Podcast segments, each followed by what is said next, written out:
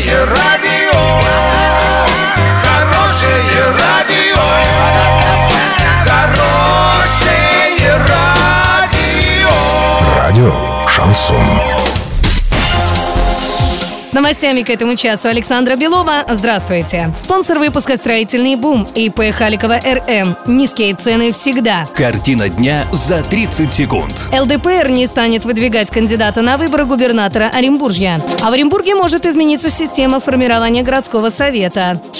Подробнее обо всем. Подробнее обо всем. ЛДПР не будет выдвигать своего кандидата на выборы губернатора Оренбургской области. Такое решение принял Высший совет партии. Напомним, на участие в выборах от Либерально-демократической партии претендовали Сергей Катасонов и Елена Афанасьева. В 2014 году ЛДПР также не участвовала в выборах губернатора Оренбургской области. Тогда кандидатом от объединенной оппозиции был выдвинут Сергей Катасонов. Его поддержали не только либерал-демократы, но и КПРФ и «Справедливая Россия». Однако за день до окончания подачи заявления на участие в выборах Высший совет партии исключил его из губернаторской гонки. Лидер ЛДПР Владимир Жириновский заявил, что в присутствии Юрия Берга ему было сказано, что Сергея Катасонова отправят в тюрьму, если он пойдет на выборы губернатора в 2014 году. Так он объяснил решение партии отозвать его с выборов.